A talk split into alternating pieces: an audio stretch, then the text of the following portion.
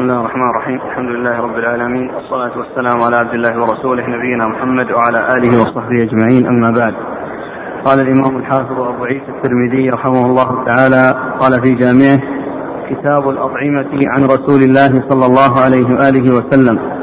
قال باب ما جاء على ما كان يأكل رسول الله صلى الله عليه وآله وسلم. قال حدثنا محمد بن بشار. قال حدثنا معاذ بن هشام. قال حدثني أبي عن يونس عن قتادة عن أنس رضي الله عنه أنه قال ما أكل رسول الله صلى الله عليه وآله وسلم في خوان ولا في سكرجة ولا خبز له مرقق. قال فقلت لقتادة فعلى ما كانوا يأكلون؟ قال على هذه السفر. قال أبو عيسى هذا حديث حسن غريب. قال محمد بن بشار ويونس هذا هو يونس الإسكاف. وقد روى عبد الوارث بن سعيد عن سعيد بن أبي عروبة عن قتادة عن أنس رضي الله عنه عن النبي صلى الله عليه وآله وسلم نحوه. بسم الله الرحمن الرحيم. الحمد لله رب العالمين وصلى الله وسلم وبارك على عبده ورسوله نبينا محمد وعلى آله وأصحابه أجمعين. أما بعد فيقول الإمام أبو عيسى الترمذي رحمه الله في جامع كتاب الأطعمة عن رسول الله صلى الله عليه وسلم. سبق أن مر أنه في بعض النسخ بعد كتاب الصيد كتاب الذبائح وكتاب الأطعمة وكتاب الأحكام والفوائد وأنه في بعض النسخ ليس فيه ذكر الا الصيد وأن هذه الأشياء الثلاثة التي جاءت بعد كتاب الصيد انها لا توجد في بعض النسخ. و وعلى هذا فيكون المقصود بكتاب الأطعمة الذي مر هو ما يتعلق بالذبائح وغالبا ما يأتي آه، في التراجم أو في الكتب كتاب الصيد والذبائح لأن لأنها لتقاربها ولتشابهها فكانوا يجمعون بين الصيد وبين الذبائح فيقولون كتاب الصيد والذبائح. والترمذي رحمه الله في بعض نسخه ذكر الذبائح على حدة مع بعد الصيد والأطعمة ثم آه، الأحكام والفوائد ثم هنا أتى بكتاب الأطعمة فيكون مكررا. ولعل النسخة أو النسخة التي فيها ليس فيها ذكر الأطعمة فيما مضى أو فيها ذكر الذبائح فقط. أنها أولى من هذه من هذه التي فيها تكرار. لأن الأطعمة جاءت هنا في هذا المكان. وعلى هذا فالأطعمة التي كانت فيما مضى تكون داخلة تحت الصيد وغيره أو الصيد والذبائح التي جاء التي آه، الذي جاء في كتاب الأطعمة الماضي هو يتعلق بالذبائح وأورد أبو عيسى تحت هذه الترجمة أو تحت هذا الكتاب أو أول آه، أبواب هذا الكتاب باب على ما كان على ما على ما كان يأكل رسول الله صلى الله عليه وسلم. يعني أنه الشيء الذي يوضع عليه الطعام ما هو؟ الذي كان يأكل عليه النبي صلى الله عليه وسلم أي الذي يوضع عليه الطعام ما هو؟ و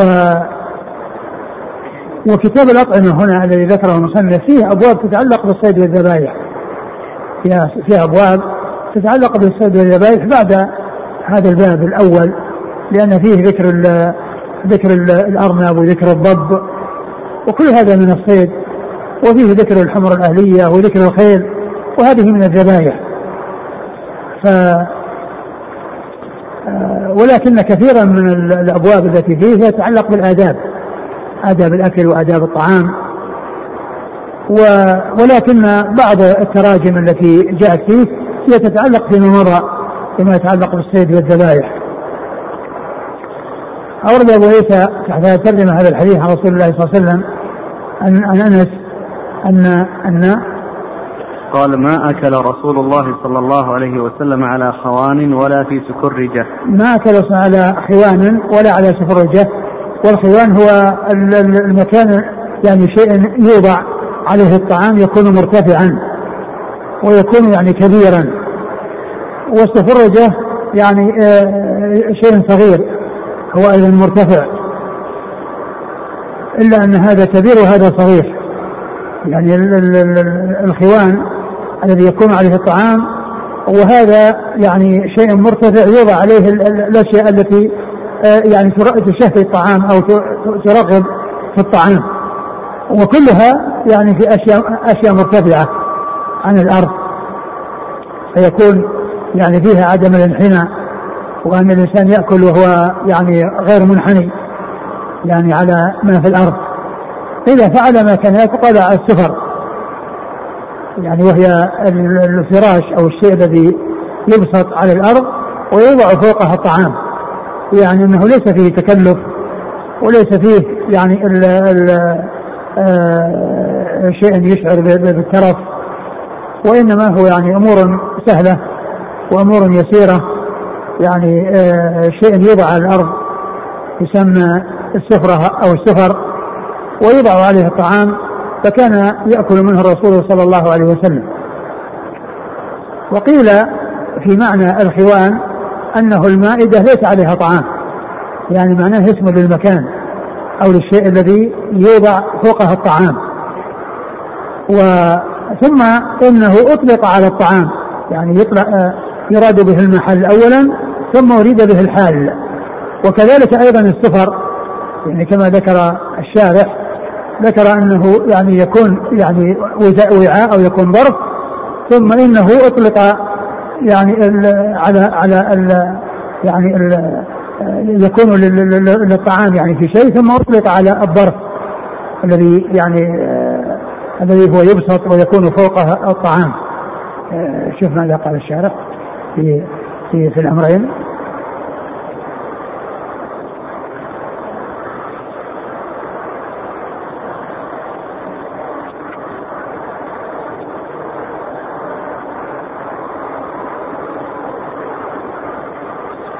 الخيوان نعم. بكسر الخاء المعجم ويضم أي مائدة قال التربتش البشتي الخوان الذي يؤكل عليه. معرب. والأكل عليه لم يزل من دأب المترفين وصنيع الجبارين لئلا يفترق يفتقروا إلى التطأطؤ عند الأكل. كذا في المرقاة. وقال عيني في العمدة. قوله على الخوان. كسر الخاء المعجمة هو المشهور. وجاء ضمها. وفيه لغة ثالثة. إخوان بكسر الهمزة وسكون الخاء وهو معرب. قال الجواليقي تكلمت به العرب قديما وقال ابن فارس إنه اسم أعجمي وعن ثعلب سمي بذلك لأنه يتخون ما عليه. أي ينتقى وقال عياض إنه المائدة ما لم يكن عليه طعام ويجمع فيه أخونة في القلة. المائدة المائدة ليس؟ ما لم يكن عليه طعام. نعم يعني اللي هو المكان. ثم أضبط على على نفس الطعام. يعني أطلق على نفس الطعام يعني قال له مائدة نعم. قال عيني ليس فيما ذكر كله بيان هيئة الخوان وهو طبق كبير من نحاس تحته كرسي من نحاس ملزوق به طوله قدر ذراع يرص فيه الزبادي ويوضع بين يدي كثير من المترفين ولا يحمله إلا اثنان فما, فوقه فما فوقهما. انتهى. ولا سكرجة إناء صغير يؤكل فيه الشيء القليل من الأدم وهي فارسية. وأكثر ما يوضع فيه كوامخ ونحوها. كذا في النهاية. قيل والعجم كانت تستعملها في الكواميخ وما أشبهها من الجوارشات يعني المخللات على الموائد حول الأطعمة للتشهي والهضم. فأخبر أن النبي صلى الله عليه وسلم لم يأكل على هذه الصفة قط. وقال العراقي في شرح الترمذي تركه الأكل في السكرجة إما لكونها لم تكن تصنع عندهم إذ ذاك أو استصغارا لها لأن عادتهم الاجتماع على الأكل أو لأنها كانت تعد تعد لوضع الأشياء التي تعين على الهضم ولم يكونوا غالبا يشبعون فلم يكن لهم حاجة بالهضم.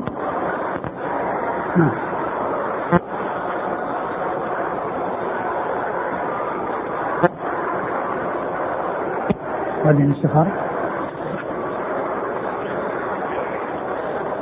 على هذه السفر جمع سفرة قال في النهاية السفرة الطعام يتخذ يتخذه المسافر. وأكثر ما يحمل في جلد مستدير. فنقل اسم الطعام إلى الجلد وسمي به كما سميت المزادة راوية وغير ذلك من الأسماء المنقولة. انتهى. ثم اشتهرت لما يوضع عليه الطعام جلدا كان أو غيره. ما عدا المائدة لما مر من أنه شعار المتكبرين غالبا. نعم المائدة الذي هو شيء مرتفع. وهذا يعني شيء مبسوط على الأرض. نعم.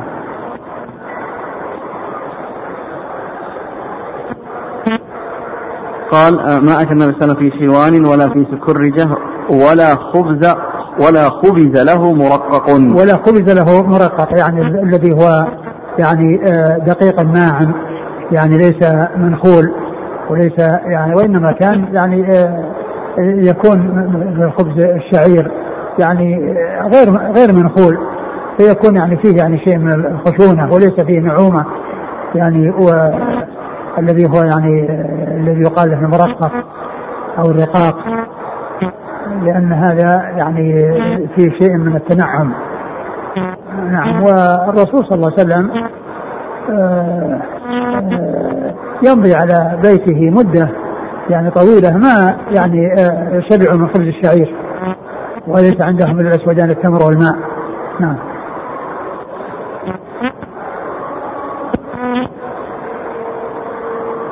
يقول حدثنا محمد بن بشار. محمد بن بشار هو الملقب بن دهر ثقة أخرجه أصحاب في الستة. عن معاذ بن هشام. معاوية بن هشام معاذ. معاذ بن هشام صدوق أخرجه أصحاب في الستة. عن أبي هشام الدستوائي ثقة أخرجه أصحاب في الستة. عن يونس عن يونس الإسكاف وهو ثقة أخرج البخاري والترمذي والنسائي وابن ماجه. نعم. عن قتادة قتادة من عن السدوسي البصري ثقة أخرج أصحاب في الستة.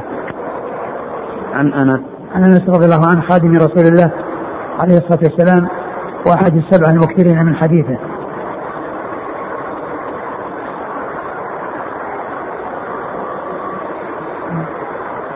والطريق الثاني قال محمد بن بشار ويونس هذا هو يونس الإسكاف وقد روى عبد الوارث بن سعيد عبد الوارث بن سعيد العنبري ثقة أخرجها أصحاب في الستة. عن سعيد بن أبي عروبة. سعيد بن أبي عروبة ثقة أخرجها أصحاب في الستة. عن قتادة.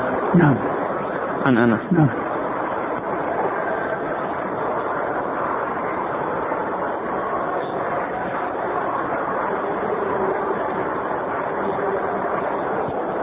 يقول السائل هل معنى هذا أن الأكل على الخوان والسكرجة محرم؟ إيه ليس محرم. أقول ليس محرم ولكن يعني آه، الأولى خلافه. وإلا التحريم ليس ليس بمحرم لأنه ما جاء يعني شيء يدل على تحريمه وإنما جاء نص ما فعله.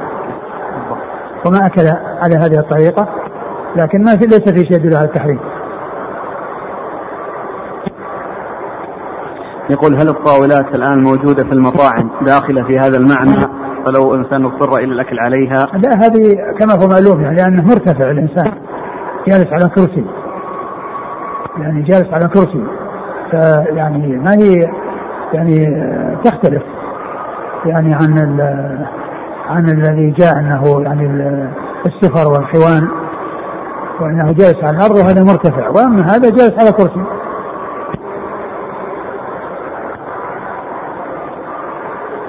إذا قيل قضية التطأطؤ أو كذا يعني وارد. إذا كان المعنى في قضية التطأطؤ هذا هذا ما هو يعني هذا استنتاج وإلا ما هناك ما في نص يدل عليه. قال رحمه الله تعالى باب ما جاء في أكل الأرنب. قال حدثنا محمود بن غيلان. قال حدثنا أبو داود. قال أخبرنا شعبة عن هشام بن زيد بن أنس. قال سمعت أنسا رضي الله عنه يقول أنفجنا أرنبا بمر الظهران. فسعى أصحاب النبي صلى الله عليه وآله وسلم خلفها فأدركتها فأخذتها فأتيت بها أبا طلحة فذبحها بمروة فبعث معي بفخذها أو بوريكها إلى النبي صلى الله عليه وآله وسلم فأكله. قال قلت أكله؟ قال قبله. قال أبو عيسى وفي الباب عن جابر وعمار ومحمد بن صفوان رضي الله عنه ويقال محمد بن صيفي. وهذا حديث حسن صحيح والعمل على هذا عند أكثر أهل العلم. لا يرون بأكل الأرنب بأسا. وقد كره بعض أهل العلم أكل الأرنب وقالوا إنها تدمي ثم ورد عيسى باب في أكل الأرنب. أي أنه لا بأس به وأنه وهي من الصيد. وأكله مما, مما أحله الله عز وجل.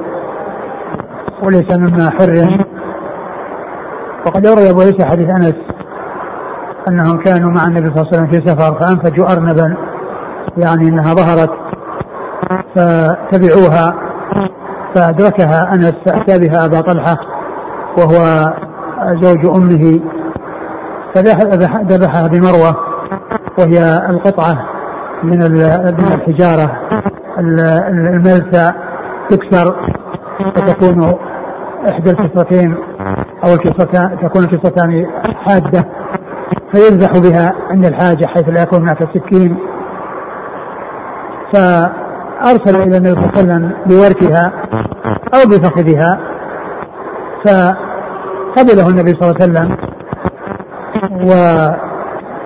وقبل هذه الهدية وهذا الذي أعطي إياه لأن من تلك الأرنب التي أنفجوها وذبحوها. و والورك هو فوق الورك هو فوق الفخذ. يعني هو شك في الفخذ أو الورك. والفخذ متصل بالورك فهو إما هذا وإما هذا. وهذا يدل على ما ترجم له المصنف من حل الأرانب وأكلها وكذلك أيضا يدل على الذبح بأي شيء يذبح به مما يكون حادا سواء كان من, حجارة أو من يعني حديد أو من أي شيء ما لم يكن سنا أو ظفرا كما سبق أن مر في بعض الأحاديث الدالة على أنه ينهر الدم بكل يعني بشيء ما لم يكن ظفرا أو سنا فإنه لا يذبح بالسن ولا بالظفر ويذبح بغير ذلك مما يكون حادا وينهر الدم ولا يلحق ضررا بالذبيحه كما جاء في الحديث إن الله كتب الإحسان على كل شيء فإذا باختم فاحسن الذبحة وإذا قتلتم فاحسن القتله وليحد أحدكم شفرته أي السكين وليرح ذبيحته. وقد ذهب وقد كره بعض أهل العلم الأرنب وقالوا إنها تدمي لأنها تحيض وحتى لو كانت تحيض أو كانت بهذا الوصف فإن هذا لا يدل على أو ليس فيه يعني ما يشعر بانها لا تحل والحديث قد ورد يعني في حلها وفي آه، أكلها والصحابة رضي الله عنهم وأرضاهم يعني فعلوا ذلك مع الرسول صلى الله عليه وسلم. وقد أهدوا للرسول صلى الله عليه وسلم قطعة منها التي هي الفخذ أو الورك. نعم. قال حدثنا محمود بن غيلان. محمود بن غيلان ثقة أخرجه أصحاب في الستة إلا أبا داود. عن أبي داود. وأبو داود هو الطيالسي ثقة أخرجه البخاري تعليقا ومسلم وأصحاب السنن. عن شعبة. شعبة بن الحجاج واسطي ثم البصري وهو ثقة أخرجه أصحاب في الستة. عن هشام بن زيد بن أنس. هشام بن زيد بن أنس ثقة أخرجه أصحاب في الستة. عن أنس. عن أنس رضي الله عنه خادم رسول الله صلى الله عليه وسلم وقد مر بكم. أنفجنا يعني أنفجنا يعني أنها ظهرت أنهم يعني آه، استخرجوها من من مكانها فهربت وتبعوها.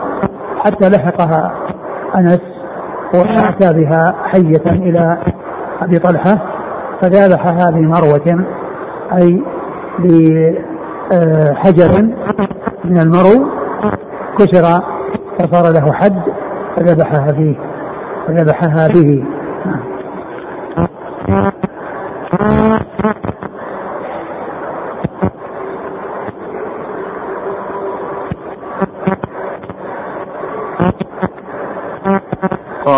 وفي الباب عن جابر جابر بن عبد الله رضي الله تعالى عنهما آه، أحد السبع المكثرين من حديث رسول الله صلى الله عليه وسلم. وعمار وعمار بن ياسر أخرج أصحاب الكتب السته. ومحمد بن صفوان أخرج له ابو داود والنسائي بن ماجه. نعم.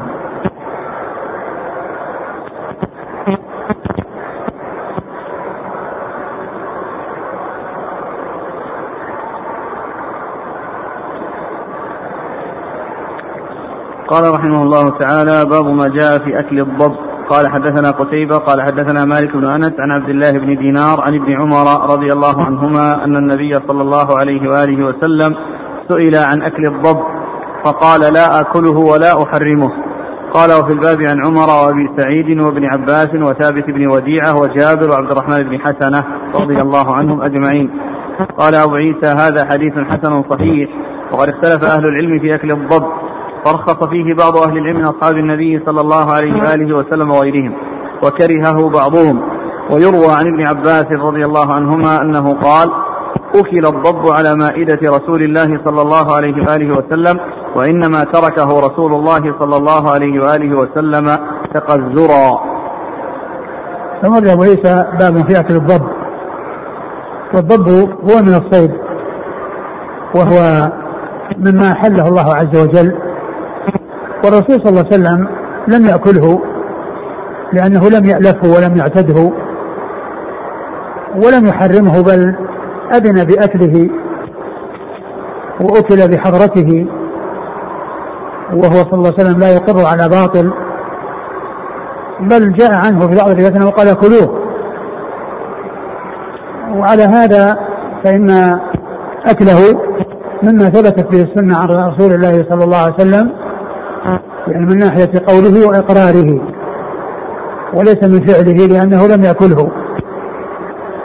والحديث الذي أورده المصنف قال فيه يعني آه قال لا أكله ولا أحرمه. يعني أنه حلال ولكنه لا يأكله لأنه لم يألفه. ومن المعلوم أن بعض الناس تجد يعني بعض الأطعمة وبعض المأكولات يشتهيها وبعضها لا يشتهيها. لا سيما إذا كان يعني تلك المأكولات غير مألوفة وغير معتادة لبعض الناس. فإنه لا يتجه إلى أكل أو إلى إلى الأكل من بعض الأشياء التي لا يعرفها ولم يعتدها. فالرسول صلى الله عليه وسلم ما تركه يعني من أجل أنه حرام وإنما من أجل أنه تعافه نفسه ولا يشتهيه. وقد أذن بأكله وأكل بحورته عليه الصلاة والسلام وهو لا يقر على باطل بل أذن بذلك وجاء التنصيص منه بأن يأكل بأن يأكلوه وأكل بحضرته وبين يديه صلوات الله وسلامه وبركاته عليه. وامتناعه منه من أجل أن نفسه تعافه وأنه لم يألفه ولم يكن من مأكولات أهله. وأهل أرضه وقومه. فمن أجل ذلك لم يأكل النبي صلى الله عليه وسلم ولم يحرمه بل أذن بأكله وأكل بحضرته عليه الصلاة والسلام. نعم. قال حدثنا قتيبة. قتيبة بن سعيد ثقة أخرج أصحاب الحديث الستة. عن مالك بن أنس. مالك بن أنس إمام دار الهجرة المحدث الفقيه أحد أصحاب المذاهب الأربعة المشهورة من مذاهب السنة وحديث أخرج أصحاب الكتب الستة. عن عبد الله بن دينار. عبد الله بن دينار ثقة أخرج أصحاب الكتب الستة. عن ابن عمر. عن ابن عمر عبد الله بن عمر رضي الله تعالى عنهما أحد العبادلة وأحد المكثرين من حديث رسول الله صلى الله عليه وسلم وهذا الإسناد يروي عن مالك من هو؟ قتيبة. نعم هذا رباعي من أعلى الأسانيد عند الترمذي. نعم. قال في الباب عن عمر عمر بن الخطاب رضي الله عنه أمير المؤمنين وثاني الخلفاء الراشدين الهاديين المهديين صاحب المناقب الجمة والفضائل الكثيرة وحديثه عن أصحاب الكتب الستة. وأبي سعيد وأبو سعيد الخدري سعد بن مالك بن سنان أحد المكثرين من حديث رسول الله صلى الله عليه وسلم. وابن عباس وثابت بن وديع وابن عباس أحد العبادلة وأحد المكثرين من حديث رسول الله صلى الله عليه وسلم. و ثابت بن وديعة وثابت بن وديعة. أخرج له. أبو داود والنسائي بن ماجه. نعم. وجابر وعبد الرحمن بن حسنة. أخرج له عبد الرحمن. أبو داود والنسائي بن ماجه. نعم.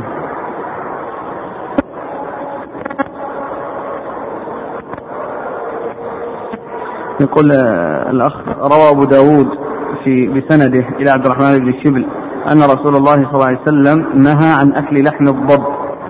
وقد حكم عليه الشيخ الألباني بأنه حديث حسن. فكيف التوفيق مع حديث الجواز؟ لأنه جاء يعني في بعض الأحاديث يعني ما يدل على أن أمة من الأمم أنها فقدت وقيل يعني لا تكون يعني هي هذه الضباب.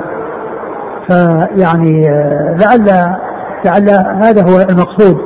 ولكنه بعد ذلك آآ جاء في الأحاديث أن أن الأمة التي تمسخ لا يكون لها نسل كما ثبت في صحيح مسلم عن رسول الله صلى الله عليه وسلم وأعلم بذلك الرسول صلى الله عليه وسلم وأخبر بأن الأمة التي تمسخ لا يبقى لها نسل وإنما تمسخ وتهلك دون أن تتناسل بعد مسخها فيعني يمكن أن يكون هو يعني من هذا القبيل أنه كان في أول الأمر وبعد ذلك أخبر وأعلم بأن يعني تلك الأمم يعني أو تلك التي مسخت أنها انقرضت وأنها ليست لها نسل فيكون ذلك الذي يظن أنه منها فإنه لا يكون كذلك لأن النبي صلى الله عليه وسلم أعلم بأنه لا يكون نسل لما يمسخ من الناس ومن الأمم نعم. قال رحمه الله تعالى باب ما جاء في أكل الضبع. قال حدثنا أحمد بن منيع. قال حدثنا إسماعيل بن إبراهيم. قال أخبرنا ابن جريج عن عبد الله بن عبيد بن عمير عن ابن أبي عمار أنه قال قلت لجابر رضي الله عنه الضبع صيد هي. قال نعم. قال قلت آكلها. قال نعم. قال قلت له أقاله رسول الله صلى الله عليه وسلم. قال نعم. قال أبو عيسى هذا حديث حسن صحيح وقد ذهب بعض أهل العلم إلى هذا ولم يروا بأكل الضبع بأسا وهو قول أحمد وإسحاق. وروي عن النبي صلى الله عليه وآله وسلم حديث في كراهية أكل الضبع وليس إسناده بالقوي. وقد كره بعض أهل العلم أكل الضبع وهو قول ابن المبارك. قال يحيى القطان. وروى جرير بن حازم هذا الحديث عن عبد الله بن عبيد بن عمير. عن ابن أبي عمار عن جابر عن عمر قوله وحديث ابن جرير وحديث ابن جريج أصح وابن أبي عمار هو عبد الرحمن بن عبد الله بن أبي عمار المكي. ثم ورد أبو عيسى الحديث بعده. نعم. قال حدثنا هناد قال حدثنا أبو معاوية عن إسماعيل بن مسلم عن عبد الكريم بن أبي المخارق أبي أمية عن حبان بن جزء عن أخيه خزيمة بن جزء رضي الله عنه أنه قال سألت رسول الله صلى الله عليه وآله وسلم عن أكل الضبع فقال أو يأكل الضبع أحد؟ وسألته عن الذئب فقال أو يأكل الذئب أحد فيه خير؟ قال أبو عيسى هذا حديث ليس إسناده بالقوي لا نعرفه إلا من حديث إسماعيل بن مسلم عن عبد الكريم أبي أمية. وقد تكلم بعض أهل أهل الحديث في إسماعيل وعبد الكريم. أبي أمية وهو عبد الكريم بن قيس بن أبي المخارق وعبد الكريم بن مالك الجزري ثقة. ثم أبو عيسى باب في أكل الضبع. والضبع جاء جاء الحديث عن الرسول صلى الله عليه وسلم فيه أنه صيد وأنه يؤكل. فيكون ذلك مستثنى مما ورد من يعني آه النهي عن يعني أكل السباع. ويعني آه فيكون هذا مما استثني يعني من المنع ومن التحريم لأنه جاء الحل في ذلك عن رسول الله صلى الله عليه وسلم بهذا الحديث الصحيح. وأورد المصنف أيضا حديث آخر يعني هو ضعيف لأن فيه رجلان ضعيفان وهو الذي قال فيه أو يأكل الضبع أحد يعني استفهام إنكار لما قال يعني سأل عن الضبع قال أو يأكلها أحد. وهو استفهام إنكار يعني معناه أنها لا تؤكل. لكن الحديث الصحيح. ورد بأنها تؤكل فيكون يعني مستثنى وفيه أيضا الحديث هذا الحديث الذي عن جابر رضي الله عنه أنه سئل عن الضبع. صيد قال نعم. قال أكلها؟ قال نعم. قال جاء الرسول صلى الله عليه وسلم جاء ذلك على الله قال نعم. وهذا يدلنا على رجوع التابعين إلى الصحابة وسؤالهم ورجوع اليهم في مسائل العلم ومعرفة الأحكام الشرعية. وأيضا يعني سؤالهم عن الدليل. لأنه قال أجاء الرسول صلى الله عليه وسلم أجاء أجاء أقاله أقاله رسول الله صلى الله عليه وسلم الذي هو يعني آه كونه مرفوع وكونه مسند إلى رسول الله صلى الله عليه وسلم أقاله رسول الله صلى الله عليه وسلم قال نعم. ففيه الرجوع إلى أهل العلم وفيه أيضا معرفة الدليل والسؤال عن الدليل الذي هو آه، سنة الرسول صلى الله عليه وسلم وما يثبت من قوله أو فعله أو تقريره لأنه سأله لما قال إنه صيد وأنه وأنه يؤكل قال أقاله الرسول قال نعم. دل هذا على حل الضبع وأكلها وأنها مما استثني وبهذا قال بعض أهل العلم وبعض أهل العلم يعني كره ذلك واحتجوا بهذا الحديث الذي هو ضعيف وكذلك بكونها من من السباع وقد جاءت العمومات في النهي عن أكل السباع كل ذي ناب من كل ذي مخلب من طير وكل ذي ناب من السباع ولكن هذا مستثنى للحديث الذي ورد عن رسول الله صلى الله عليه وسلم في ذلك. نعم. قال حدثنا أحمد بن منيع أحمد بن منيع ثقة اخرجها أصحاب كتب الستة. عن إسماعيل بن إبراهيم. إسماعيل بن إبراهيم هو بن عليا ثقة اخرجها أصحاب كتب الستة. عن ابن جريج.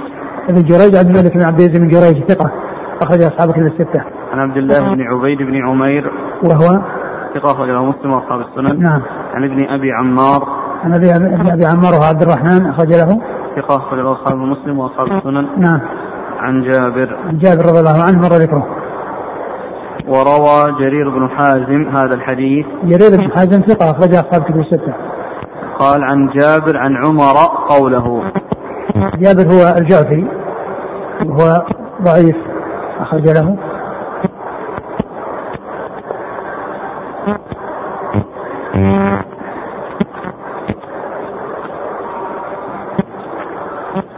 عن جابر والجعفي ولا صحابي؟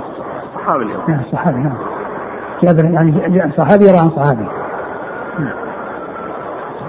قال حدثنا حناد حناد بن السري أبو السري ثقة اخرج البخاري في فوق افعال العباد ومسلم وأصحاب السنن عن أبي معاوية. محمد بن حازم الضرير الكوفي ثقة اخرج أصحاب في الستة. عن إسماعيل بن مسلم. إسماعيل بن مسلم ضعيف أخرج له. الترمذي وابن ماجه. نعم. عن أبي الكريم بن أبي المخارق. وهو ضعيف أيضا أخرج له. أصحاب الكتب وأبو داود في المسائل. نعم. عن حب عن حبان بن جزء. صدوق له الترمذي وابن ماجه. نعم. عن أخيه خزيمة بن جزء. هو صحابي أخرج له. الترمذي وابن ماجه. نعم. يعني فيه ضعيفان. إسماعيل بن مسلم وعبد وعبد الكريم الجزائي ابو المخارق.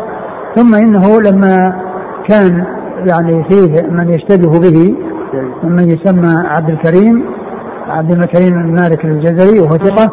قال يعني هذا متكلم فيه وعبد مالك ال- الكريم بن مالك ثقة نعم.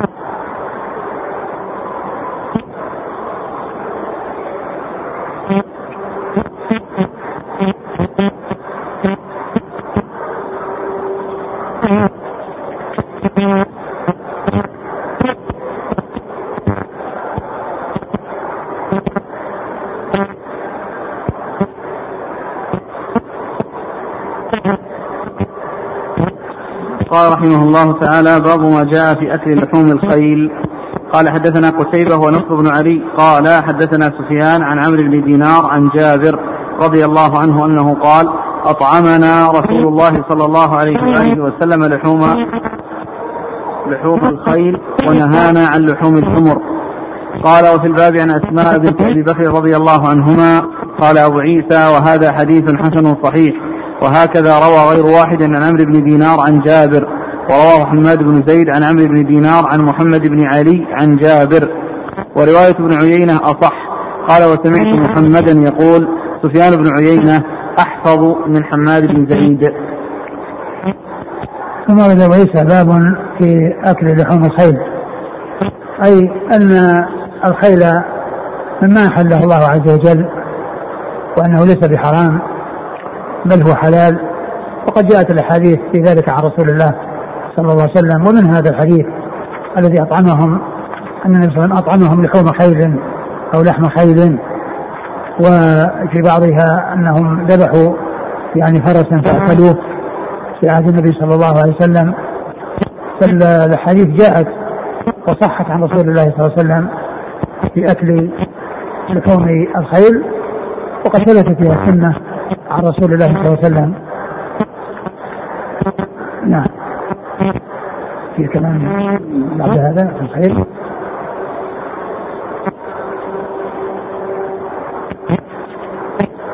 سمح قال حدثنا قتيبة ونصر بن علي. وفيه أيضا تحريم الحمر. الحمر الأهلية الإنسية فإنها حرمت. وجاءت الأحاديث الصحيحة الكثيرة في تحريمها. وهذا فيه جمع بين الخيل والحمير. وأن الخيل حلال والحمر الحميرة أنها حرام. نعم. نصر بن علي ثقة أخرج أصحابه في الستة. عن سفيان. سفيان بن عيينة ثقة أخرج أصحابه في الستة. عن عمرو بن دينار. عمرو بن دينار المكي ثقة أخرج أصحابه في الستة. عن جابر.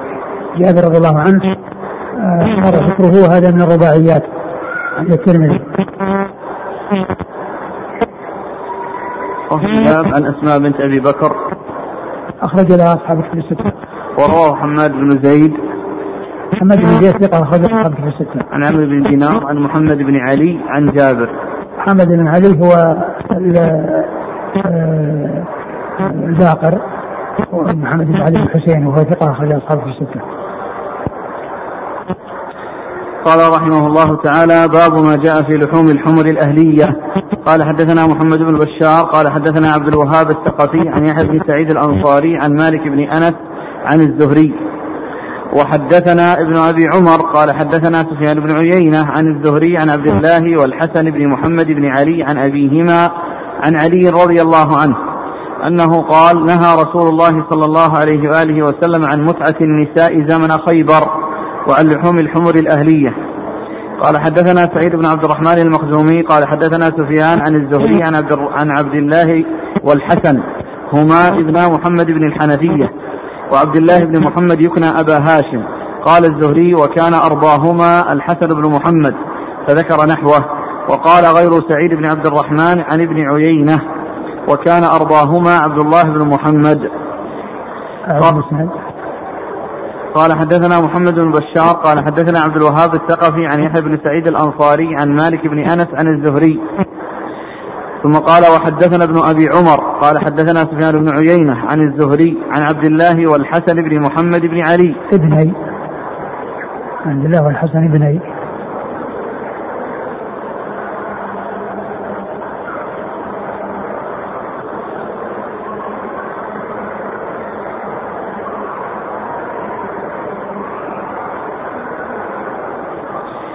عن عبد الله والحسن بن محمد بن علي عن أبيهما عن علي. قال نهى رسول الله صلى الله عليه وسلم عن متعة النساء زمن خيبر وعن لحوم الحمر الأهلية. ثم قال حدثنا سعيد بن عبد الرحمن المخزومي قال حدثنا سفيان عن الزهري عن عبد الله والحسن. هما ابنا محمد بن الحنفية وعبد الله بن محمد يكنى أبا هاشم. قال الزهري وكان أرضاهما الحسن بن محمد. فذكر نحوه. وقال غير سعيد بن عبد الرحمن عن ابن عيينة وكان أرضاهما عبد الله بن محمد. قال أبو عيسى هذا حديث حسن صحيح. ثم ورد أبو عيسى باب النهي باب في لحوم الحمر الأهلية. في لحوم الحمر الأهلية أي في تحريمها وأنها حرمت. وأورد في ذلك حديث علي رضي الله عنه أن النبي نهى عن متعة النساء وعن الحمر الأهلية يعني عام خيبر يعني أن ذلك حرم ففيه الحديث آه، تحريم يعني شيئين كان حلالا من قبل. الحمر الأهلية كانت حلالا قبل ذلك ثم حرمت ومتعة النساء كانت حلالا ثم حرمت وهذا الحديث جاء عن علي رضي الله عن نفسه هو يروي تحريم متعة النساء. ومع ذلك بعض الفرق الضالة يعني يقولون بإباحة المتعة متعة النساء وبقاء ذلك والاستمرار عليه. وعلي نفسه هو الذي يروي عن الرسول صلى الله عليه وسلم تحريم المتعة التي هي متعة النساء وكذلك الحمر الأهلية. ومحل الشاهد ذكر الحمر الأهلية وأنها حرمت وكانت قبل ذلك حلالا فجاءت السنة عن الرسول صلى الله عليه وسلم بتحريمها في عدة أحاديث منها حديث علي رضي الله عنه هذا الذي أورده المصنف. نعم. قال حدثنا محمد بن بشار. نعم. عن عبد الوهاب الثقفي. عبد الوهاب الثقفي ثقة أخرج أصحاب في الستة. عن يحيى بن سعيد الأنصاري. وهو ثقة أخرج أصحاب في الستة. عن مالك عن الزهري. مالك بن أنس آه، والزهري هو محمد بن مسلم بن عبيد الله بن شهاب. ثقة أخرجه أصحاب في الستة. قال وحدثنا ابن أبي عمر ابن أبي عمر العدني محمد بن يحيى صدوق أخرجه مسلم وأبو والترمذي والنسائي بن ماجه. عن سفيان بن عيينة عن الزهري عن نعم. عبد الله والحسن ابني محمد بن علي آه عبد الله إيش عليه؟ ثقة أخرج أصحاب الكتب والحسن ثقة أخرج أصحاب الكتب نعم عن أبيهما أبيهما محمد بن علي وهو بن الحنفية وهو ثقة أخرج أصحاب في الستة عن علي عن علي رضي الله عنه أمير المؤمنين ورابع الخلفاء الراشدين الهاديين المهديين صاحب المناقب الجمة والفضائل الكثيرة وحديثه عند أصحاب في الستة قال حدثنا سعيد بن عبد الرحمن المخزومي هو ثقة أخرجه الترمذي والنسائي. نعم. عن سفيان عن الزهري عن عبد الله والحسن هما ابنا محمد بن الحنفية نعم. وعبد الله بن محمد يكنى أبا هاشم قال الزهري وكان أرضاهما الحسن بن محمد. نعم. مراد. نعم. أرضاهما؟ يعني أفضلهما يعني. قال حدثنا أبو كريب قال حدثنا حسين بن علي الجحفي, الجعفي عن زائدة عن محمد بن عمرو عن أبي سلمة عن أبي هريرة رضي الله عنه أن رسول الله صلى الله عليه وآله وسلم حرم يوم خيبر كل ذي ناب من السباع والمجسمة والحمار الإنسي. قال وفي الباب عن علي وجابر والبراء وابن أبي أوفى وأنس والعرباض بن سارية وأبي ثعلبة وابن عمر وأبي سعيد رضي الله عنهم أجمعين. قال أبو عيسى هذا حديث حسن صحيح. وروى عبد العزيز بن محمد وغيره عن محمد بن عمرو هذا الحديث. وإنما ذكروا حرفا واحدا نهى رسول الله صلى الله عليه وسلم عن كل عن كل ذي ناب من السباع. ثم ورد ابو أبو عيسى هذا الحديث عن أبي هريرة رضي الله عنه. أن النبي صلى الله عليه وسلم نهى عام خيبر عن أكل كل ذي ناب من السباع وعن المجتمه وعن الحمار الانسي وكل ذي ناب من السباع. يعني آه، جاء في أحاديث كل ذي ناب من السباع فإنه حرام. والمجسمه هي التي آه، آه، يعني تتخذ هدفا وترمى يعني وهي حية. فإنها تكون حراما لأنها ذبحت ذبحا غير شرعي لأن الذي يكون في يد الإنسان عندما يذبحه ذبحا شرعيا أما كونه يرميه فإن هذا هو شأن الصيد هو الذي يحتاج إلى أنه يرمى لأنه لا يمكن آه، آه، إمساكه أو أنه يعني غير يعني لم يحصل إمساكه حتى يذبح. لكن هذا الذي يتخذه هدفا هو في اليد. فالعدول عن ذبحه إلى كونه يرمى يعني يجعله حراما. و والشيء الذي آه، آه، يمكن ذبحه إذا ندى وشرد يمكن أن يعامل معاملة الصيد وأن وأن يذبح بهذه الطريقة.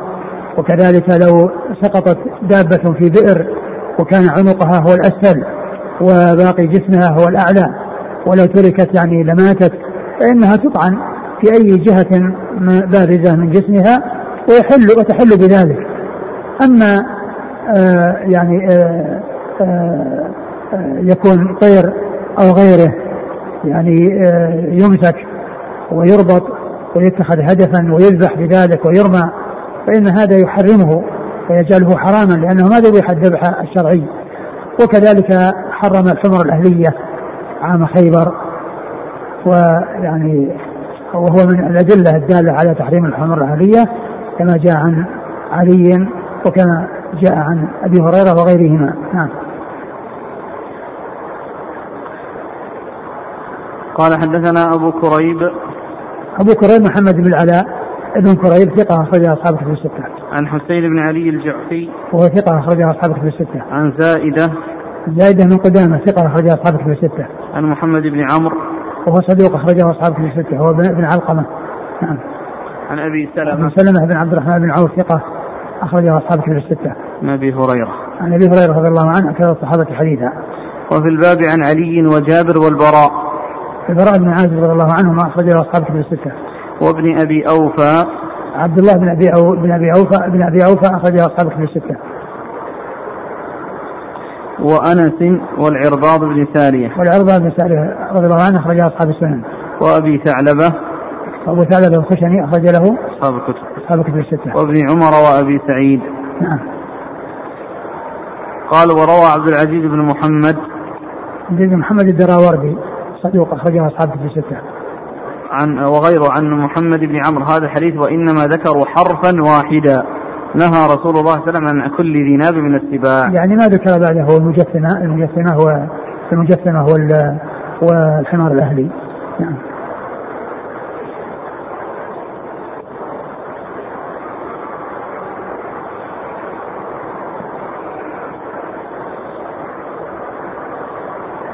يقول لو أخذ شيء من الصيد بالإمساك أمسكها باليد مثلا ثم جعل فرمي وسمي عليه هل يحل؟ لا ما يحل. لأن هذا نفس المجثمة. لأن الشيء الذي يقدر عليه يذبح. والذي لا يقدر عليه هو الذي يرمى. لأنه يعني إذا كان ليس باليد ليس أمام الناس إلا رمية. وأما إذا كان ممسكا به فإن فإنه يذبح ولا يرمى. ورميه يكون مثل المج- المجسمة المصبورة. قال رحمه الله تعالى باب ما جاء في الأكل في آنية الكفار. قال حدثنا زيد بن أخدم الطائي قال حدثنا سلم بن قتيبة قال حدثنا شعبة عن أيوب عن أبي قلابة عن أبي ثعلبة رضي الله عنه أنه قال سئل رسول الله صلى الله عليه وآله وسلم عن قدور المجوس فقال أنقوها غسلا واطبخوا فيها ونهى عن كل سبع ذي ناب قال أبو عيسى هذا حديث مشهور من حديث أبي ثعلبة وروي عنه من غير هذا الوجه. وأبو ثعلبة اسمه جرثوب ويقال جرهم ويقال ناشب. وقد ذكر هذا الحديث عن أبي قلابة عن أبي أسماء الرحبي عن أبي ثعلبة. قال حدثنا علي بن عيسى بن يزيد البغدادي قال حدثنا عبيد الله بن محمد القرشي قال حدثنا حماد بن سلمة. العيشي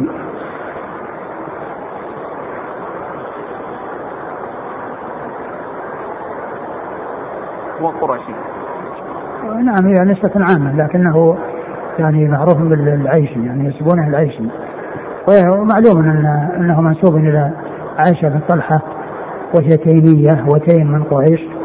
لكن الن- الن- النسبة التي يعني اشتهر بها والتي ينسب إياها وفي بعض النسخ العيشي يعني بس في بعض النسخ أو في هذه النسخة القرشي وهو وهو وتيم من قريش. قال حدثنا عبيد الله بن محمد العيشي قال حدثنا حماد بن سلمة عن أيوب وقتادة عن أبي قلابة عن أسماء الرحبي عن أبي عن أبي ثعلبة أسماء. عن أبي أسماء عن أبي أسماء الرحبي عن أبي ثعلبة الخشني رضي الله عنه أنه قال يا رسول الله إنا بأرض, بأرض أهل الكتاب فنطبخ في قدورهم ونشرب في آنيتهم. فقال رسول الله صلى الله عليه وسلم إن لم تجدوا غيرها فارحضوها بالماء. ثم قال يا رسول الله إنا بأرض صيد فكيف نصنع؟ قال إذا أرسلت كلبك المكلب وذكرت اسم الله فقتل فكل وإن كان غير مكلب فذكي فكل. وإذا رميت بسهمك وذكرت اسم الله فقتل فكل. قال أبو عيسى هذا حديث حسن صحيح. ثم أبو عيسى باب في الأكل في أنية الكفار. نعم. في أنية الكفار. أي أن ما يأتي أو ما عند الكفار من الآنية إذا كانوا قد استعملوه فإنه يغسل لأنهم يتعاطون النجاسات ولا يتنزهون منها ويأكلون الميتات ويأكلون الخنازير ويأكلون الأشياء المحرمة. و وأما الشيء الذي يأتي منهم يعني مصنع وهو جديد لم يستعمل فإنه لا يحتاج إلى غسل وإنما يحتاج إلى غسل أنيتهم التي يستعملونها ويطبخون فيها. فإذا احتاج الناس إليها فإنهم يغسلونها قبل أن يستعملوها يغسلونها قبل أن يستعملوها وذلك لإذهاب ما قد يكون من نجاساتهم واستعمالهم للأشياء المتنجسة والأشياء النجسة. وقد أورد أبو عيسى حديث أبي ثعلبة خشني جرثوم بن ناشر رضي الله عنه قال سئل الرسول صلى الله عليه وسلم عن قدور المجوس. عن قدور المجوس والمجوس هم هم من الكفار. يعني وهذا الحكم يعني يشمل أهل الكتاب ويشمل المجوس ويشمل سائر الكفار. إذا احتاج الناس إلى آنيتهم فإنهم يغسلونها قبل أن يستعملوها. هذا إذا كانت إما استعملوه وأما الشيء الذي لم يستعملوه وإنما هو مصنع أو شيء جديد لم يستعمل فإنه آه، يؤكل به بدون غسل. نعم. وبعده. قال قال أنقوها غسلا واطبخوا فيها ونهى عن كل سبع ذي ناب أن أنقوها غسلا يعني اغسلوها واطبخوا فيها ونهى عن كل ذي ناب من السباع. نعم. قال الحديث الثاني. الحديث الثاني قال يا رسول الله إنا بأرض أهل الكتاب فنطبخ في قدورهم ونشرب في آنيتهم. قال صلى الله عليه وسلم إن لم تجدوا غيرها فارحضوها بالماء. نعم. يعني ارحضوها بالماء يعني تغسل. وتنظف نعم. مثل أنقوها نعم. قيد إن لم تجدوا غيرها. نعم. يعني لا شك أن أنه إذا وجد غيرها فهو أولى منها وإنما إذا احتاج الناس إليها يغسلونها وإذا ما احتاجوا إليها فإنهم يستعملون آنيتهم. ثم قال يا رسول الله إنا بأرض صيد فكيف نصنع؟ قال إذا أرسلت كلبك المكلب. المكلب هو المعلم الذي علم على الصيد ودرب وكان يصيد لصاحبه لا يصيد لنفسه. نعم. وذكرت اسم الله فقتل فكل. نعم فقتل فكل يعني إذا قتل يعني وحصلته ميتا فإنك تأكل لأنه يعني جرحه. أما إذا قتله بثقله فإنه يكون ميتا لا يجوز أكله لأن لو مسك الصيد ولم يقتله ولم يجرحه بل ربض عليه ومات بسبب آه، بروكه عليه فإنه يكون حراما يكون ميتا. لكنه إذا جرحه ومات وهو مجروح من ذلك الكلب فإنه يحل. نعم. وإن كان غير مكلب فذكي فكل. وإن كان غير مكلب وأدركته حيا وذكيته فكل لأنه حل بتذكيتك. وأما غير المكلب لو قتله فإنه لا يحل. لأنه يعني اصطاد لنفسه وإنما الذي يحل هو الذي علم وذكر اسم الله عليه. وأما غير المعلم الذي أمسك صيدا وقتله فإنه لا يؤكل. لكن إذا أمسك أو أو أو يعني جرح يعني صيدا وأدركه إنسان وذبحه فإنه يحل بذبحه. وأما المكلب المعلم فإنه يحل ولو أدركه ميتا ما دام أنه جرحه. أما إذا لم يجرحه فإنه يكون ميتا. وغير المكلب إذا أدركه صاحبه مجروحا أو غير مجروح وفيه حياة وذبحه فإنه يحل بالذبح.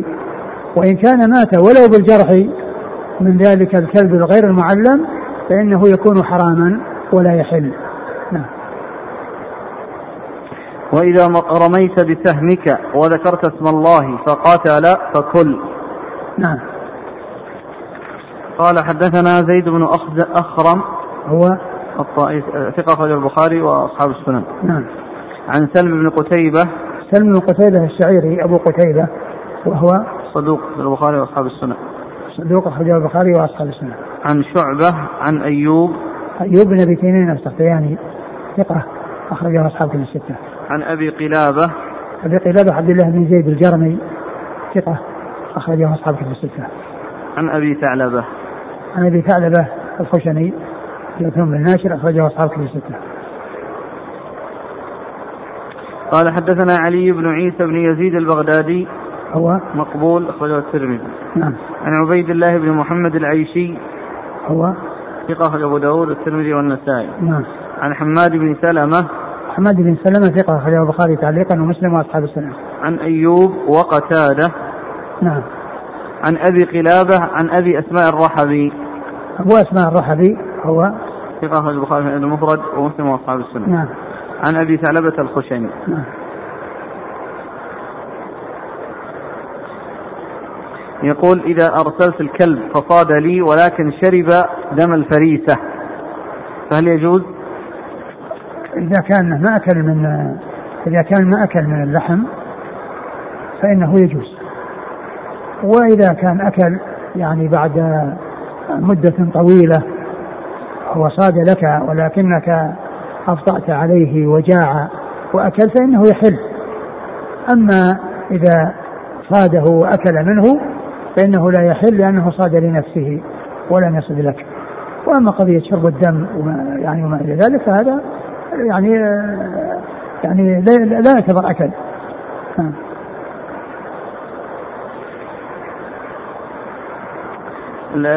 ذكر الكلب هل يعني باعتبار انه هو الأصل والعادة أو أنه يراد به أي سبع أو جارح؟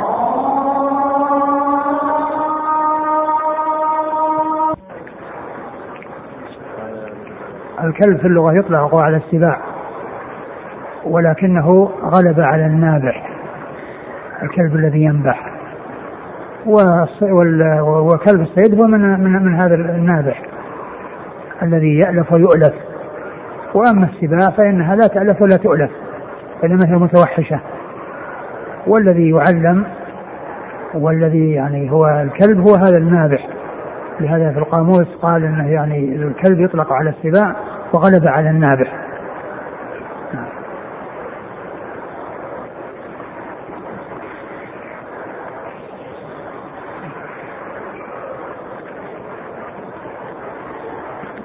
قال رحمه الله تعالى باب ما جاء في الفأرة تموت في السمن والله تعالى أعلم وصلى الله وسلم وبارك على عبده ورسوله نبينا محمد وعلى آله وأصحابه أجمعين. جزاكم الله خيرا وبارك الله فيكم ونفعنا الله بما سمعنا وغفر الله لنا ولكم وللمسلمين أجمعين.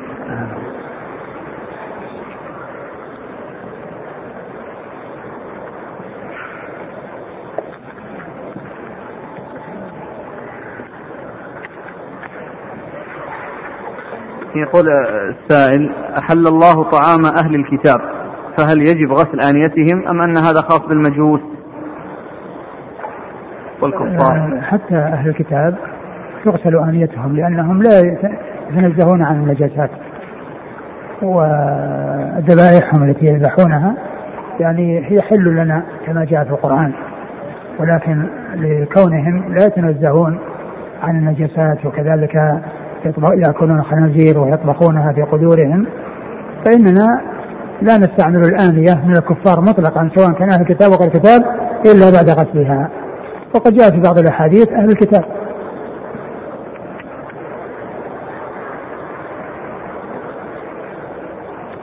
آه، في الباب الذي قبل هذا لحوم الحمر الأهلية لما ذكر. وهذا الغسل لأنها مظنة النجاسة والنجاسة غير محققة. وهو من جنس النوم الذي هو مظنة مظنة الحدث والحدث غير محقق لكنه مظنة. وهذه أيضا مظنة. والنوم يعني ينقض الوضوء وإن لم يكن يعني يحصل الناقض لأنه مظنة للنقض وهذه أيضا لأنها مظنة النجاسة وقد تكون غير متنجسة. نعم. آه لما ذكر عبد الله والحسن نعم. آه ذكر قال الزهري وكان أرضاهما الحسن. نعم. وأما ابن عيينة قال كان أرضاهما عبد الله. نعم. يقول آه، ذكر صاحب التحفة عن رواية ابن عيينة أن عبد الله بن محمد أرضاهما لأن الصواب عن سفيان أن الحسن أرضاهما لأن عبد الله كان يتبع السبائية فما الصواب؟ هو الشارح الشام قال الحسن يعني أرضاهما.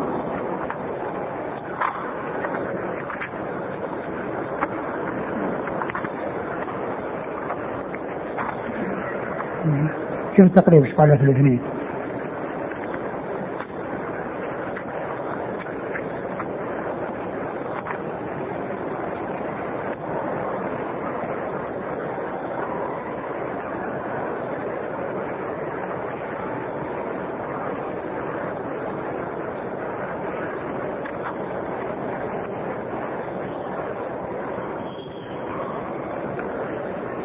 هنا قال لما شرح قال الزهري وكان أرضاهما الحسن بن محمد. يقول الشارح وذكر البخاري في التاريخ بلفظ وكان الحسن أوثقهما. وقال غير سعيد بن عبد الرحمن عن ابن عيينة. كان أرضاهما عبد الله بن محمد. كذا عند الترمذي. ولأحمد عن سفيان وكان الحسن أرضاهما إلى أنفسنا. يعني كان يعني جاء عنه قولين. يعني قول يوافق يعني غيره وقول يعني يختلف عن غيره. لأن البخاري إنه الحسن والزهري يقول الحسن وأيضا ابن عيينة يقول الحسن ويقول عبد الله. يعني فله رأي يوافق غيره ورأي آخر الذي هو عبد الله. لكن التقرير إيش قال في الاثنين؟ في كلام هنا بعدين نقرأ. نعم. يقول وكان الحسن أرضاهما إلى أنفسنا يقوله أحد سفيان كما في رواية أحمد وكان عبد الله يتبع السبائية. انتهى. يقول والسبائية بمهملة ثم موحدة ينسبون إلى عبد الله بن سبأ وهو من رؤساء الروافض. نعم. وكان المختار بن أبي عبيد على رأيه. ولما غلب على الكوفة وتتبع قتلة الحسين فقتلهم أحبته الشيعة. ثم فارق أكثرهم. أكثرهم لما ظهر منه أو فارقه أكثرهم. نعم. ثم فارقه. إيه، لما ظهر منه؟ لما ظهر أو لما ظهر منه من الأكاذيب. من؟ من الأكاذيب. نعم. وكان من رأي السبائية موالاة محمد بن علي بن أبي طالب. وكانوا يزعمون أنه المهدي وأنه لا يموت حتى يخرج في آخر الزمان. ومنهم من أقر بموته وزعم أن الأمر بعده صار إلى ابنه أبي هاشم هذا. اللي هو عبد الله؟ نعم, نعم.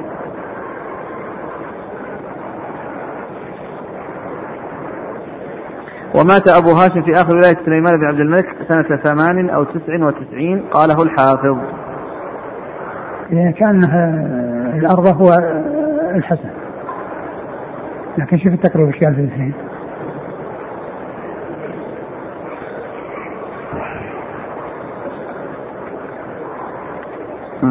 الحسن بن محمد بن علي أبو محمد المدني أبوه بن حنفية ثقة فقيه يقال إنه أول من تكلم في الإرجاء.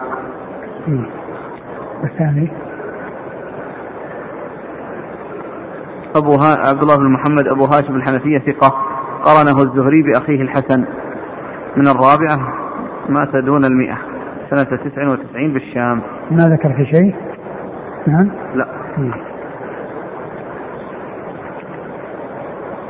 على كل هذه النقول التي ذكرها الشارح يعني ترجح أو تدل على أن اللي فيه الكلام هو عبد عبد الله.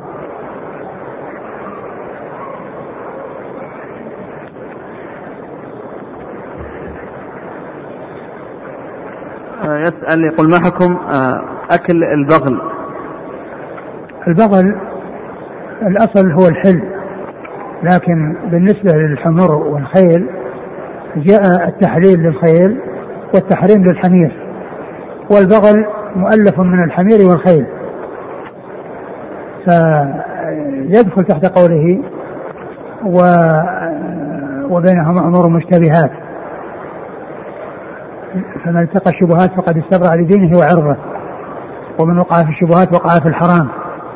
يعني فلما كان دائرا بين يعني أو متولدا من حلال وحرام فتغليب جانب الحرام ويعني التنزه عنه وكما جاء في الحديث الآخر دع ما يريبك إلى ما لا يريبك يبدو أنه هو, هو الأولى فيلحق بالحمير.